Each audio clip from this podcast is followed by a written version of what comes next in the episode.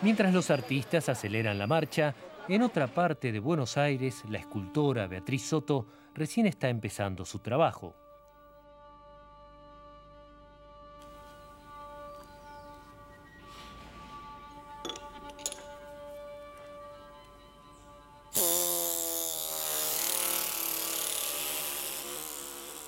El arte para mí es una descarga.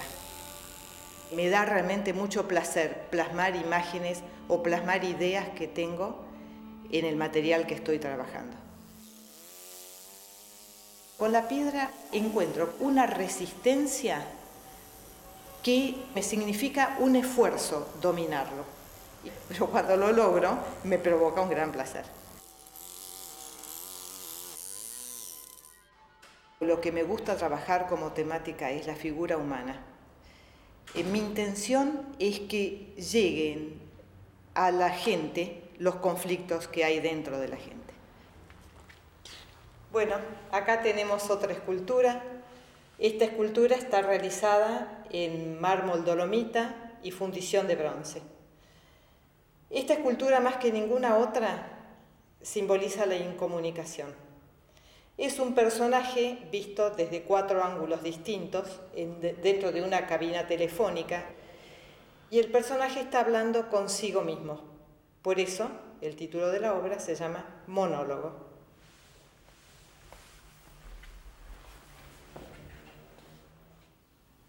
Tengo una mala disciplina por culpa mía, de no bocetar muchas veces antes de empezar una idea.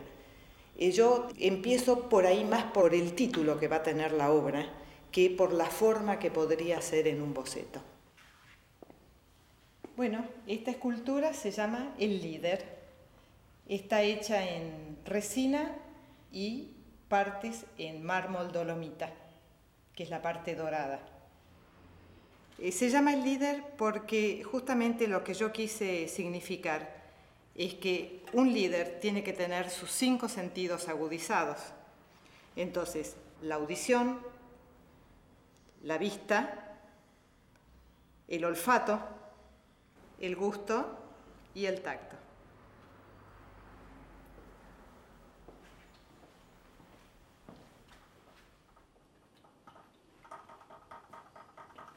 Como también vivo dentro de esta casa creo que de alguna forma el ambiente se nutre no solo con la cosa de trabajo, sino con la, con la cosa de vida cotidiana, diaria.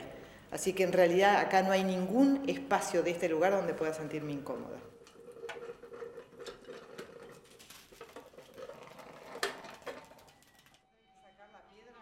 En nuestra casa eh, trabajamos juntos, mi marido y yo, Alberto es el nombre de, mi marido, él es escenógrafo, es realizador, fue mi profesor de escultura.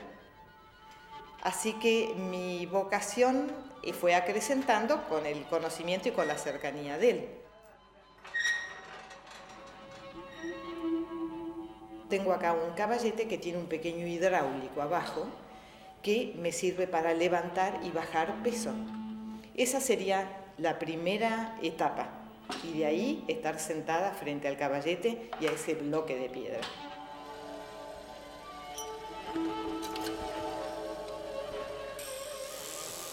La segunda etapa sería empezar a sacar los pedazos que yo sé que no voy a usar.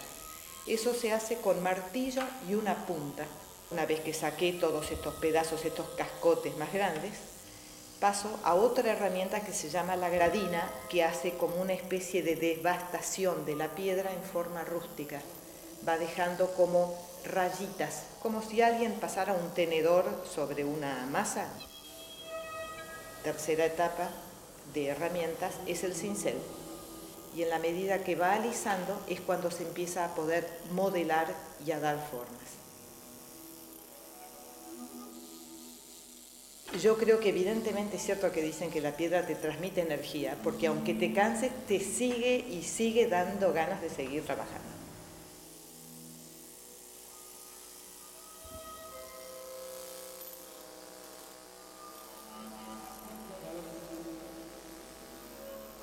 Bueno, en el caso de este alabastro, eh, como estaba la piedra, me sugirió, por la forma triangular hacia adelante, de una especie de una máscara en forma leonina.